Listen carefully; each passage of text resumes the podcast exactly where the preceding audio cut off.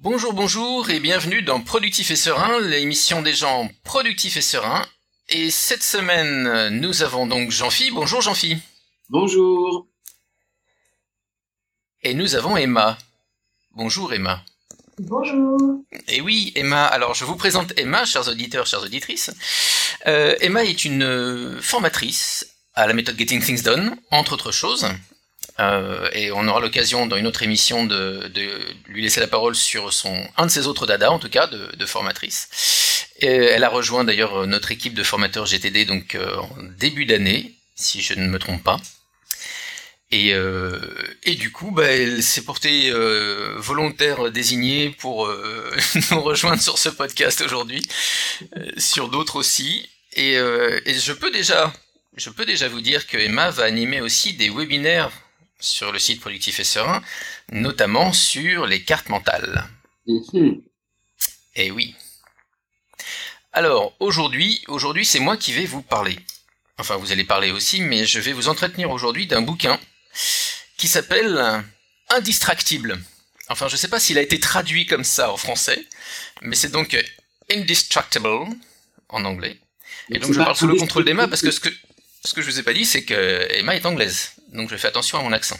Oh yeah. Alors pour les francophones bien bien tassés comme moi, euh, Mhm. c'est euh, indistractible.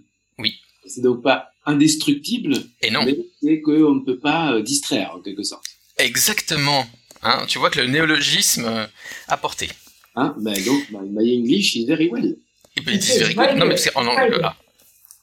Du coup, ce monsieur euh, qui a commis ce bouquin s'appelle Nir Eyal.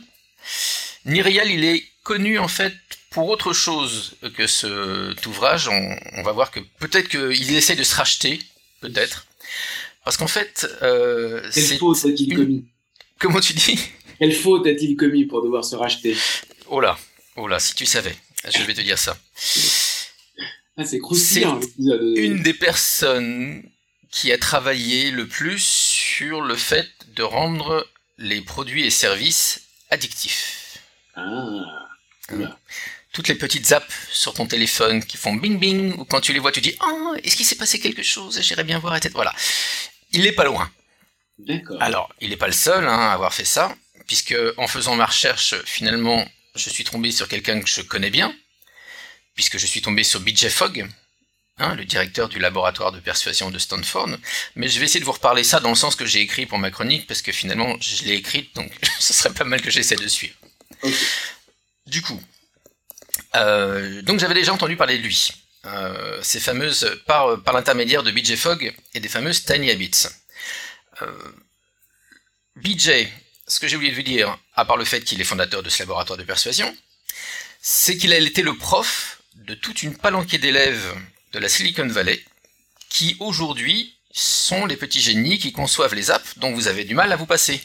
De Facebook à Instagram, en passant par Google Slack et tous ces machins-là. Voilà. Ils appliquent tous plus ou moins les préceptes du, du modèle de comportement de BJ Fogg, que je rappellerai un petit peu plus loin euh, dans la chronique, mais qu'on a déjà vu d'ailleurs pour ceux qui ont écouté l'épisode sur la création d'habitude. On le détaille un peu dans là Voilà. Donc il a parlé, euh, il, il il leur a enseigné ça et eux en ont fait euh, quelque chose d'appliqué. Voilà. Donc Nir a été un de ses élèves, il a travaillé pendant quelques années donc au développement des apps comme je disais, et il enseigne aujourd'hui à son tour, ils appellent ça la psychologie appliquée du consommateur. La psychologie du consommateur appliquée. Enfin, mais c'est pas le consommateur qui est appliqué, c'est la psychologie. Oui. Et il, il enseigne ça à Stanford aussi, parce qu'après tout, pourquoi pas.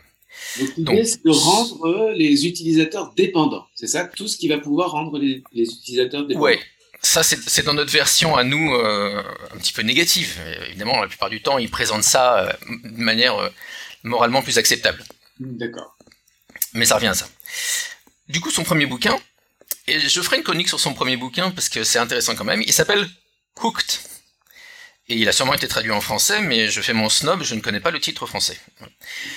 Et donc, dans ce premier bouquin, il parle précisément de comment faire pour construire des produits et des services qui rendent les gens accros. Donc, ce nouvel ouvrage est-il un mea culpa? Je ne sais pas. Mais il estime clairement que nous sommes en droit aujourd'hui de reprendre le contrôle de notre attention et on peut lui dire merci. Alors, un des points à souligner, c'est que contrairement à ce qu'on pourrait penser, ça va pas passer par une désintox. Parce que les outils qu'on utilise aujourd'hui sont tellement dans notre quotidien que de toute façon, se dire bah euh, j'arrête Facebook totalement ou j'arrête mon smartphone ou des trucs comme ça, ça marche pas. On en a trop besoin pour tout un tas d'autres choses et ce sont des outils qui peuvent nous servir. No rehab. C'est pas comme ça.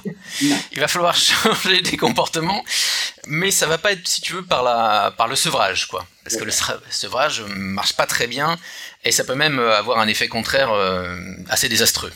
Mm-hmm. Au sens où quand tu te prives trop d'un truc, hein, on a tous connu ça, on a voulu, on a arrêté nettement le truc, et puis au bout d'un moment c'était tellement insupportable que finalement on, a sauté sur le paquet de Agendas, et puis on a tout fini euh, tout seul devant la télé, devant regardant un bon Netflix, tout ça, et ça fait du bien pendant les premières minutes.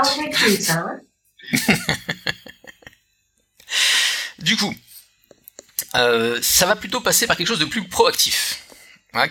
Euh, comme on parle de l'attention, finalement, hein, tous ces gens, ce qui sont, ce qu'ils font, pardon, c'est capter notre attention. Et la captation de l'attention, elle passe beaucoup par notre impulsivité. C'est-à-dire qu'ils vont beaucoup compter sur l'impulsivité et ils vont tout faire pour faciliter l'impulsion. D'accord? Ils vont enlever tous les freins possibles euh, pour qu'on ait le moins d'efforts possible euh, à, fournir pour céder, si vous voulez, à la tentation. Et donc, l'ennemi bien connu de l'impulsivité, c'est la planification. Alors planification, pas forcément au sens où on va se faire un plan projet euh, en 5 étapes sur 20 ans avec plein de sous-cases et tout, mais plutôt le fait de décider à l'avance de ce qu'on va faire, de la manière dont on va le faire, le plus possible. C'est ça qui va nous permettre de reprendre la main en fait et de, et de contrer notre impulsivité.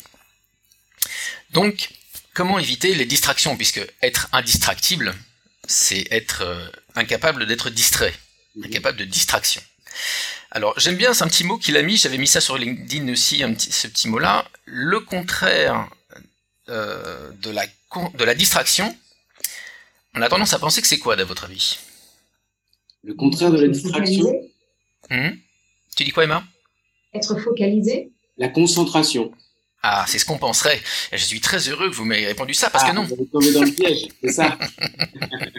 c'est vraiment le contraire. Le euh, contraire. oui, j'aime bien, c'est mon petit jeu. parce que je suis tombé le premier, évidemment, dedans aussi. Le contraire de la distraction, étymologiquement, c'est la traction. Et eh oui. Et eh oui. Et donc, l'attraction, ça va être la capacité à poursuivre et, à entraîner euh, vers un but précis. Créer de la traction, donc en deux mots, de la traction, hein, pas de l'attraction, mais de la traction sur un sujet, c'est s'acheminer de plus en plus vers sa réalisation, le poids des choses réalisées nous attirant davantage vers la fin. Autrement dit, plus on en fait plus on est attiré et plus on continue à en faire. Voilà, dans ce truc-là. Donc, la distraction, c'est tout ce qui nous déraille. Mhm. Étymologiquement, c'est tout ce qui nous sort, tout ce qui nous pousse hors de notre chemin de traction. Et donc, la pire distraction qui soit, c'est pas forcément de rien faire ou de faire des petits trucs à droite à gauche, etc. C'est de travailler dur sur autre chose que ce sur quoi on avait prévu de travailler dur et qu'on sait être meilleur. Ça rappelle quelque chose. je vois que vos yeux, parce que moi j'ai zoom, donc je vous vois, vos yeux qui s'éveillent. à faire le lien. et voilà. Donc dans ce jeu de l'attraction vers notre but et de la distraction qui nous meut ou nous tire en sens contraire, interviennent deux types de déclencheurs. Alors déclencheur, si vous vous rappelez, on a parlé de BJ Fogg tout à l'heure. Le modèle de comportement de BJ Fogg, c'est de dire que pour qu'un comportement ait lieu, il faut la conjonction de trois facteurs, la motivation, d'accord, l'envie de faire le truc, la capacité à le faire, et puis le déclencheur. Parce que même si on a très envie et qu'on est capable de faire un comportement, s'il n'y a rien qui nous pousse ou qui nous rappelle de le faire, eh ben on le fait pas. Donc ce déclencheur, c'est l'élément déclencheur, pour le coup, qui fait que ou bien on va aller vers l'attraction, ou bien on va aller vers la distraction. D'accord? Et ces types de déclencheurs, il y en a deux. Des déclencheurs internes et les déclencheurs externes. Alors, déclencheurs internes, euh, c'est assez classique, c'est ceux qu'on génère nous-mêmes. D'accord? C'est nos propres pensées, notre cerveau. Bah, j'ai froid, je vais chercher un morceau. Euh, pardon, j'ai froid, je vais chercher un manteau. J'ai faim, j'ouvre le frigo. Je m'ennuie, j'appelle un ami. Ou j'ouvre le frigo. Enfin voilà, c'est tous ces genres de trucs-là. Et puis, on a les déclencheurs externes qui sont générés par l'environnement. Et là, vous voyez bien ce que je veux dire, c'est toutes les petites notifications, les petits ding-dong qui sonnent dans tous les coins, le collègue euh, qui passe la tête par la porte, euh, ou parfois, même un objet qui à lui seul déclenche une impulsion. Il a été prouvé que la vue d'un smartphone déclenche l'impulsion de s'en saisir, même si le smartphone ne bouge pas. Même s'il est éteint, etc. On le voit, on a envie de le prendre. Les télévisions éteintes déclenchent l'impulsion de les allumer. Tout ça, ce sont des impulsions. Hein. Finalement, voilà, c'est un déclencheur. Un ça tu, vois le truc et tu as envie. Dans un autre ordre d'idée d'ailleurs, mais qui est un peu connexe, un bureau en bazar ou un, un endroit, un lieu de travail en bazar, euh, sollicite beaucoup notre attention parce que ça a tout un tas de petites impulsions de ranger, de nous saisir d'eux, de nous rappeler d'eux, etc., qui fait qu'on est moins concentré, moins disponible. Voilà. Donc qu'ils soient internes ou externes, ces déclencheurs, soit ils vont dans le sens de la distraction, soit ils vont dans le sens de l'attraction, la, enfin de l'attraction. Et évidemment, toutes les apps, ce genre de choses, vont plutôt dans le sens de la distraction, puisque le job de ces applications-là, c'est qu'on y passe le plus de temps possible. Donc, pour devenir indistractible, il va nous falloir agir sur les quatre aspects, c'est-à-dire les deux déclencheurs que j'ai mentionnés, l'attraction et la distraction. On va agir sur les quatre. D'accord. Ok? C'est-à-dire on agit à la fois sur la, cause et, sur les effets. Eh oui. Et eh oui. Et, sur ce qu'on souhaite aussi. non mais c'est bien, c'est bien. Je vois que tu suis, ça me fait plaisir. Alors, ces quatre étapes à lui, la première, ça va être de commencer par les déclencheurs internes. Il va s'agir de maîtriser nos déclencheurs internes. La deuxième étape, ça sera de hacker les déclencheurs externes. Alors, j'ai pas trouvé de meilleur mot en français, mais en gros, de. On va prendre, les, les... S'en défaire, quoi. Hmm. Comment tu dis Endormir, je sais pas. Euh, comment tu dirais toi, hacker, Emma? Tiens, paf. c'est dans l'autre sens que ce que d'habitude de faire, mais. Euh. J'ai dit de, s'en défaire, mais je sais pas. De, ouais, s'en défaire. Contourner peut-être. Euh, tu vois, dans, dans l'idée de, voilà, de s'en servir, mais à une utilisation qui n'était pas celle prévue au départ. Neutraliser peut-être. Oui. Alors, et ensuite, troisième chose, on prévoira du temps pour l'attraction. Et quatrième point, on préviendra les distractions à l'aide de pactes. Et évidemment, je vais vous définir ce qu'il appelle un pacte, parce que c'est assez intéressant aussi.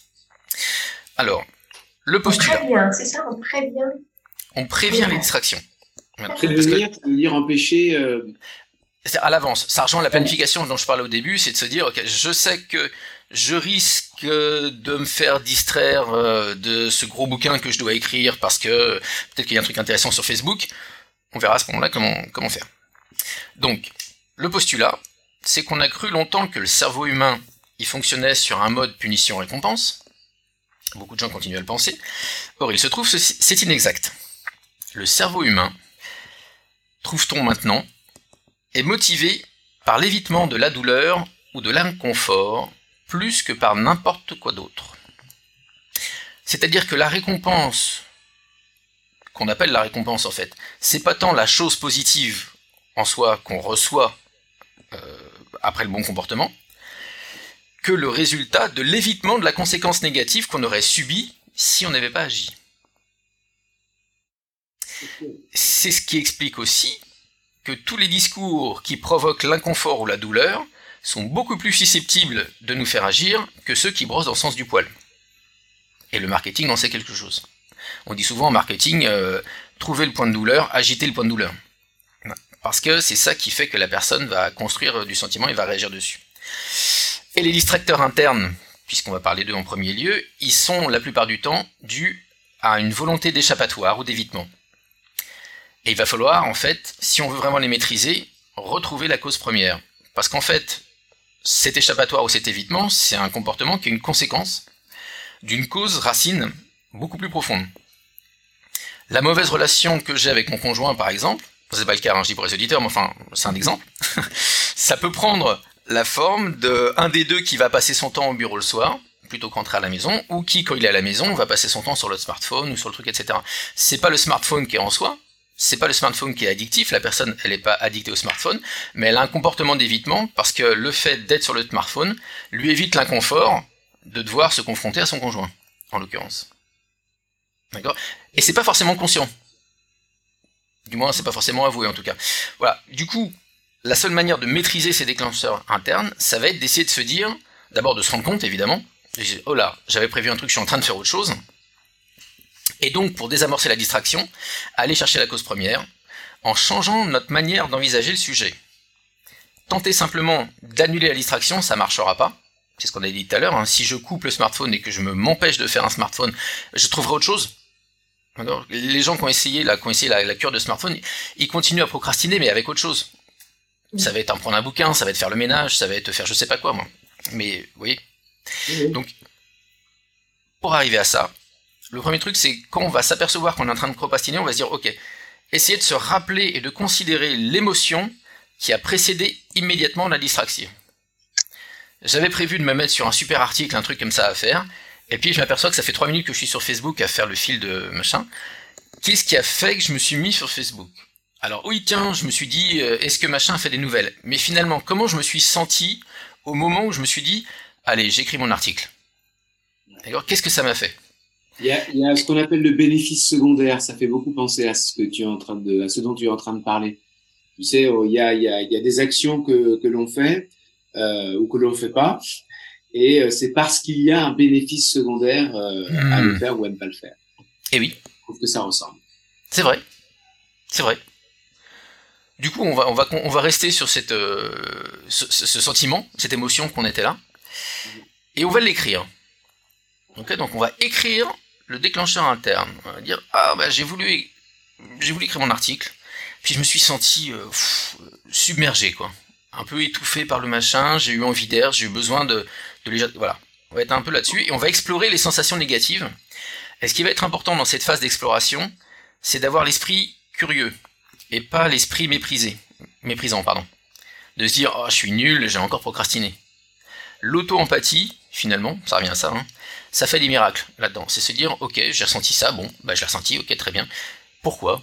Et être curieux vis-à-vis de ça. On a trouvé que les gens qui pratiquaient l'auto-empathie sur eux-mêmes, notamment dans les, cohortes de gens qui essaient d'arrêter de fumer, ça marchait très très bien. parce qu'une fois qu'ils reprenaient une clope, plutôt que se dire ah je suis nul, j'ai pas tenu, j'y recommence, etc. Pratiquer l'auto-empathie pour soi permettait finalement de moins fumer par la suite. Voilà, il, parsème un petit peu son ouvrage de, de, ces exemples-là relatifs à, l'arrêt de la cigarette. Donc voilà, j'en mentionne. Il s'agirait de se dire quoi à ce moment-là? Euh... Alors, ah bah, l'auto-empathie, je laisse la parole euh, à mon spécialiste euh, et néanmoins collègue et ami, Jean-Phi.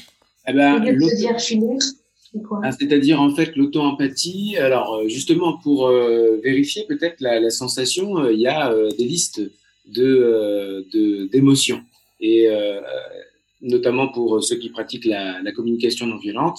Et ça aide pas mal à retrouver euh, euh, quelle, quelle est la, de pouvoir nommer la sensation. Parce qu'en fait, les émotions, il y en a plein de différentes. Et l'auto-empathie, euh, je dirais, euh, c'est euh, justement euh, prendre peut-être le fait nu, c'est-à-dire pas avec justement tous les jugements que que je m'impose et que euh, je mets dans mon sac et qui me courbe le dos, quoi. C'est-à-dire, euh, si je suis au régime et que j'ai mangé euh, un truc au chocolat, c'est bah oui, ok, je, viens de le faire. comment je me sens avec ça et c'est finalement d'être un peu plus tranquille avec l'émotion que vive et désagréable que qu'on pouvait vivre au, moment de la culpabilité, quoi, en quelque sorte. Donc, je suppose qu'en fait, avec ça, on fait le de la tranquillité d'esprit. on, on, revient au fait, quoi. C'est plus factuel. Exactement, c'est factuel. Voilà, j'ai bouffé ce truc-là. Euh, au début, je me sentais comme, comme si, parce que ça a dû euh, avoir un bénéfice secondaire, euh, peut-être d'un besoin de réassurance ou quelque chose comme ça. Et puis là, paf, bah, avec cette auto-empathie, ça y est, je suis tranquille et je, et je reviens simplement au fait qui est pas si grave. Finalement, voilà, c'est juste de ne pas recommencer si mon intention profonde, c'est de perdre du poids. Merci. Voilà pour cet éclairage sur l'auto-empathie. Et donc, le dernier point, pour euh, désamorcer la distraction, donc je rappelle, hein, on considère l'émotion qui précède la distraction, on l'écrit de l'éclanceur interne, on explore les sensations, et en quatrième point et dernier, l'idée ça va être de prendre conscience de ça et d'essayer la technique du surf, surfer la vague.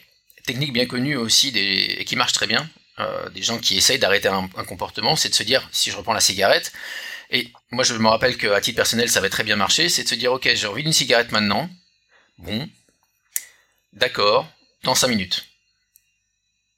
Et de partir à autre chose. Parce que le fait de l'accepter et de se dire, ok, dans 5 minutes, on se dit, bon bah, j'ai plus besoin de lutter, j'ai accepté, je vais la fumer. Mais dans 5 minutes. Et il se trouve que tu te mets à faire des trucs, et que finalement il s'est passé peut-être 10 minutes, un quart d'heure, avant que tu penses à reprendre ta clope. Et donc c'est toujours ça de gagner. Voilà. Et le fait de se dire après, 15 minutes après, allez, encore dans 5 minutes, au bout d'un moment on finit comme ça par repousser de plus en plus. Voilà. Donc ça, ça va être le moyen de maîtriser ces déclencheurs internes. Je passe un petit peu plus de temps là-dessus parce que euh, c'est assez original dans son, dans son livre, je trouve que c'est un des apports. Tout dans le bouquin n'est pas super, euh, mais cette partie-là était sympa. Euh, et ensuite, il y avait aussi l'idée que j'ai trouvée intéressante de remettre les priorités dans le bon ordre. C'est-à-dire qu'a priori, on vit, nous, dans un espace et un temps où notre survie, pour la plupart d'entre nous, n'est pas en jeu. Donc les bonnes priorités dans ce cas-là à mettre, c'est d'abord, en ce qui concerne les priorités du domaine de la vie, c'est d'être d'abord les priorités qui concernent moi, mon bien-être à moi, en tant que personne. Prendre du temps pour moi. En deuxième, prendre soin des relations. Et ça, l'étude euh, la plus complète qui a été jamais faite sur la longévité euh, de l'espèce humaine est, formelle. Hein. Les gens qui vivent le mieux et le plus longtemps sont ceux qui ont un réseau affectif, un réseau relationnel très solide que ce soit des conjoints, que ce soit des amis, etc. Donc c'est vraiment prendre soin des relations avec l'autre. Et en dernier lieu, en troisième lieu en tout cas, l'activité. Donc l'activité, qu'elle soit professionnelle ou pas d'ailleurs, hein, qu'on ait de l'argent en échange de ça ou pas, mais le fait de faire les choses. Or la plupart du temps, on s'aperçoit que les gens font d'abord l'activité, éventuellement ensuite les copains et la famille, et puis après moi. Et finalement c'est à l'envers.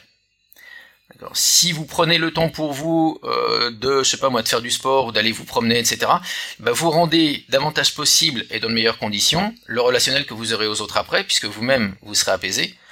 Et de fil en aiguille, l'activité qui suivra le fait d'avoir nourri vos relations, ça marchera bien. Donc en gros dans la vie c'est je vais à la piscine, ensuite je m'éclate avec euh, ma conjointe, mon conjoint, euh, mes enfants, etc.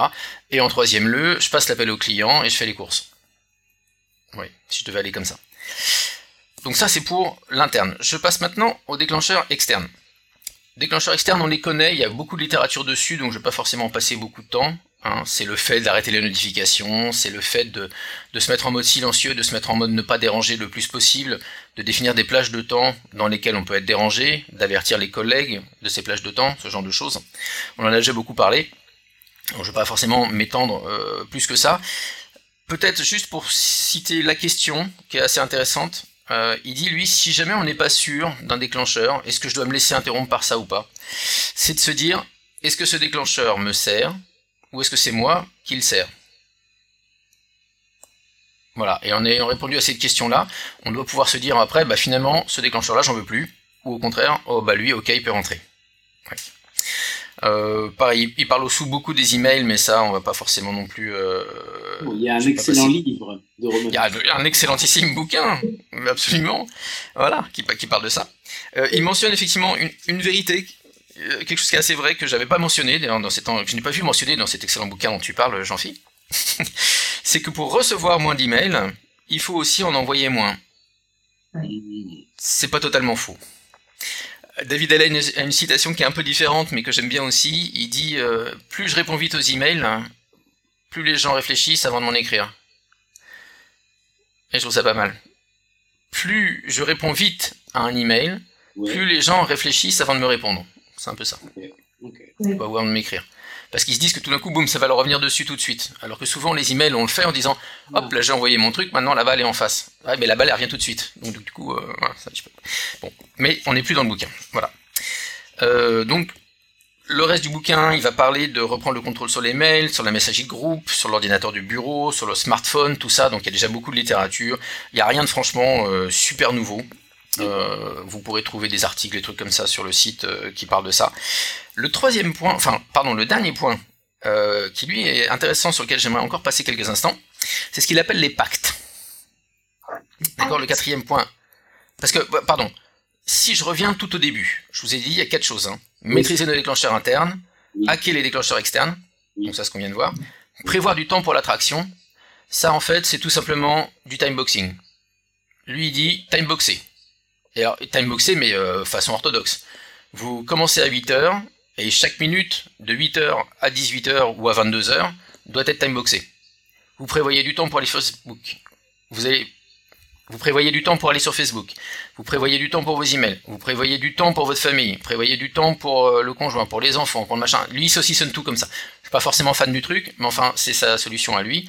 Timeboxing euh, à fond les ballons. Et donc, comme c'est quelqu'un qui est plutôt adepte du deep work, euh, façon Cal Newport, etc., bah lui, il se prend des grosses plages, effectivement, de travail de fond, d'écriture de bouquins, des choses comme ça. Donc, à chacun adapté, mais voilà. voilà. Donc, je, je vais pas plus loin que ça. En timeboxing, on fera peut-être, pourquoi pas, un épisode entièrement sur les différentes possibilités de, faire du time boxing. Mais ça revient à ça. Time boxing et time blocking, c'est pareil. Ouais, Quatrième point, donc, prévenir les distractions à l'aide de pactes. Et c'est ça qui est assez intéressant. Le pacte, donc, c'est le fait de décider à l'avance de ce qu'on fera lorsqu'on sera distrait. L'idée, c'est d'utiliser ça, évidemment, pour rendre plus difficile le fait d'accéder à une distraction on a un peu ça euh, dans la manière de, contrer les déclencheurs externes. Si je fais en sorte que la première euh, page de mon smartphone soit vide, je me suis mis une pierre de plus à bouger pour accéder à l'application que j'ai envie. C'est un peu ce genre-là. Alors les pactes, il en cite trois. Il y a le pacte de récompense, celui-là il est bien connu, c'est de se dire, typiquement, si j'arrive à faire ce que j'avais prévu, bah je m'offre telle récompense, tel cadeau. Mais il le dit lui-même, ça marche bah, ça marche, ça marchote. Ça marche pas mal, mais il y a pas mal de situations dans lesquelles ça marche pas. Et comme on a vu au début, la récompense, c'est surtout le fait d'avoir évité l'inconfort ou la douleur qui aurait lieu si on n'avait pas réussi. Et donc, forcément, à l'inverse du pacte de récompense, il y a le pacte de punition, qui marche beaucoup mieux, qui est de se dire, si je n'arrive pas à faire ça, je fais un chèque de 10 000 euros à Jean-Phi. ou à Emma. Ou je fais 5-5, voilà. et du coup. Les, les, auditeurs à euh, penser à cette stratégie. Euh, tu vois Eh ben, ça va marcher beaucoup mieux. Parce que je vais être beaucoup plus motivé par le fait d'éviter l'inconfort ou la douleur que par le fait d'être récompensé par quelque chose. Voilà. Et ce qui m'a marqué surtout, c'est le troisième qui mentionne, qui est le pacte d'identité. Parce que moi, je trouve personnellement qu'il est super fort celui-là, je l'avais utilisé à l'époque sans le savoir, un peu comme Monsieur Jourdain. À l'époque, c'est-à-dire quand j'avais arrêté de fumer. Enfin, quand j'ai arrêté de fumer. Quand je me souviens, une des stratégies, donc il y avait le surfing, il y avait le fait d'avoir un patch aussi, mais il a fait, je m'étais dit, je ne suis pas un fumeur qui arrête de fumer, je suis non-fumeur. D'accord? Je suis quelqu'un qui est non-fumeur. Et donc, j'ai intégré ça dans mon identité. J'ai modifié mon identité de moi, Romain Bisseret, euh, qui était, moi, Romain Bisseret, bah, entre autres choses, fumeur, à moi, Romain Bisseret, tout un tas d'autres choses, non-fumeur. Et ça change plein de choses. Parce que ça veut dire que si j'agis en conformité avec ça, si je suis non-fumeur, bah déjà, je vais pas rentrer évidemment dans un tabac. Déjà aussi, euh, je vais pas dans les endroits où les gens fument, parce que je supporte pas ça, je suis non-fumeur. Donc, je vais aller dans tous les endroits où il y a que des gens non-fumeurs.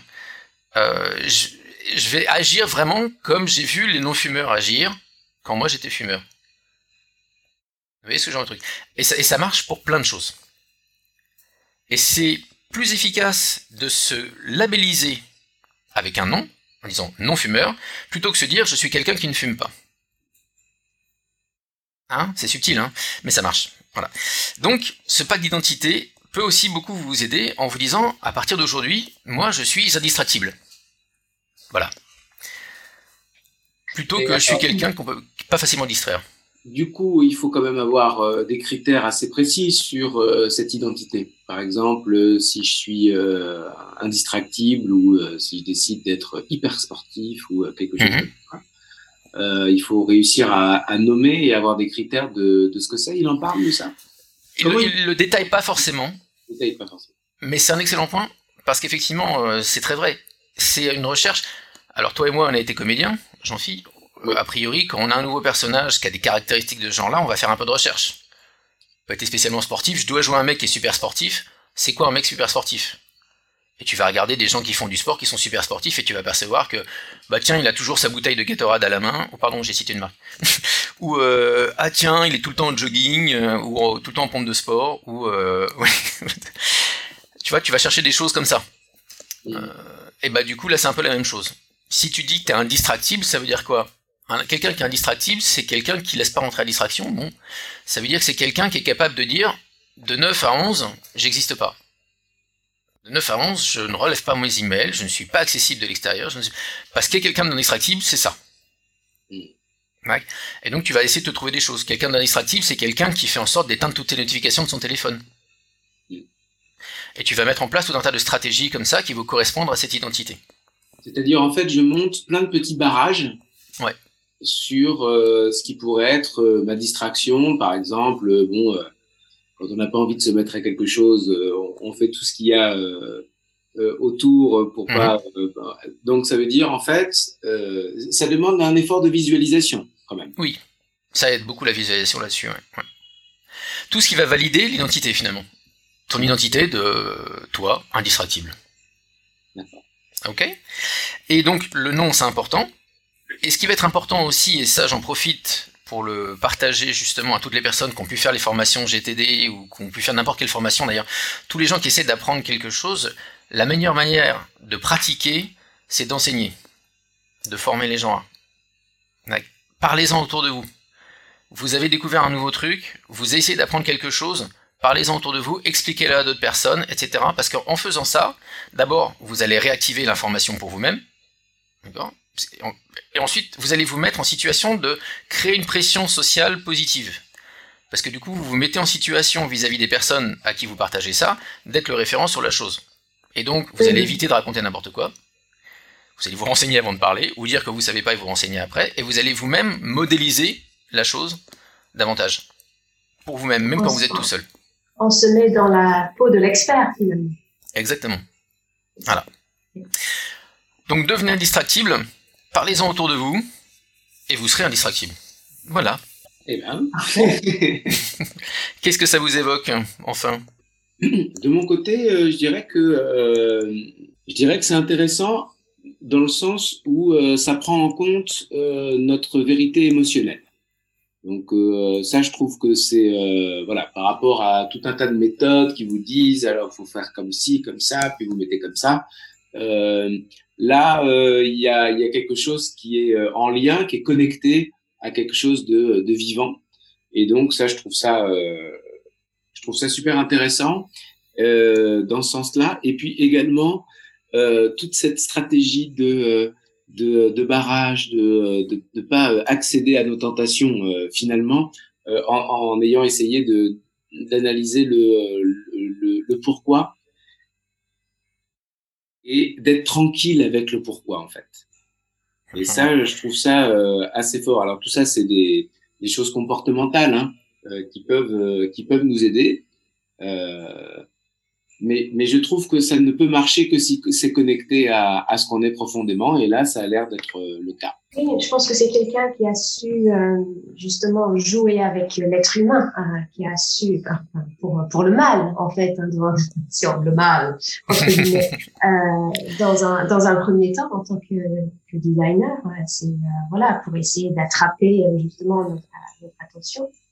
Euh, et aujourd'hui, oui, on, on a l'impression, en tout cas avec ce avec ce livre, qu'il qu'il utilise finalement euh, les mêmes, c'est les mêmes clés finalement. C'est jouer sur euh, sur l'être humain, sur l'émotion, mhm. euh, mais là pour le bien entre guillemets. Pour la bonne cause.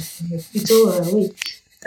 bien faire pour arrêter de, de, de, disperser finalement, quand on se mhm. focalise sur sur une chose à la fois et la chose qu'on avait décidé de faire qui va nous faire avancer. Donc ouais, c'est intéressant de, de, ce point de vue-là.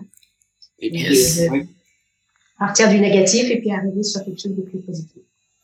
Ouais, déjà, puis je crois qu'effectivement, euh, quand on arrive à faire les choses, euh, ce, ce, sur quoi on s'est engagé, bah, il y a quand même une forme de fierté, quoi, quelque chose qui, euh, qui rend la vie plus agréable. C'est assez momentané, mais enfin, quand même, ça existe. ça marche. Bon, eh ben écoutez, je vous parlerai de son premier bouquin, pour le coup, une, le, bouquin du mal. une autre fois. Productif et serein, c'est terminé pour aujourd'hui. Euh, merci pour votre attention, justement. Et puis, euh, n'hésitez pas, encore une fois, si ça vous plaît, à en parler autour de vous, à vous faire euh, l'évangile de, de, notre petit podcast. Il deviendra grand. Et à en parler sur le forum. À bientôt. À bientôt. À bientôt. Au revoir.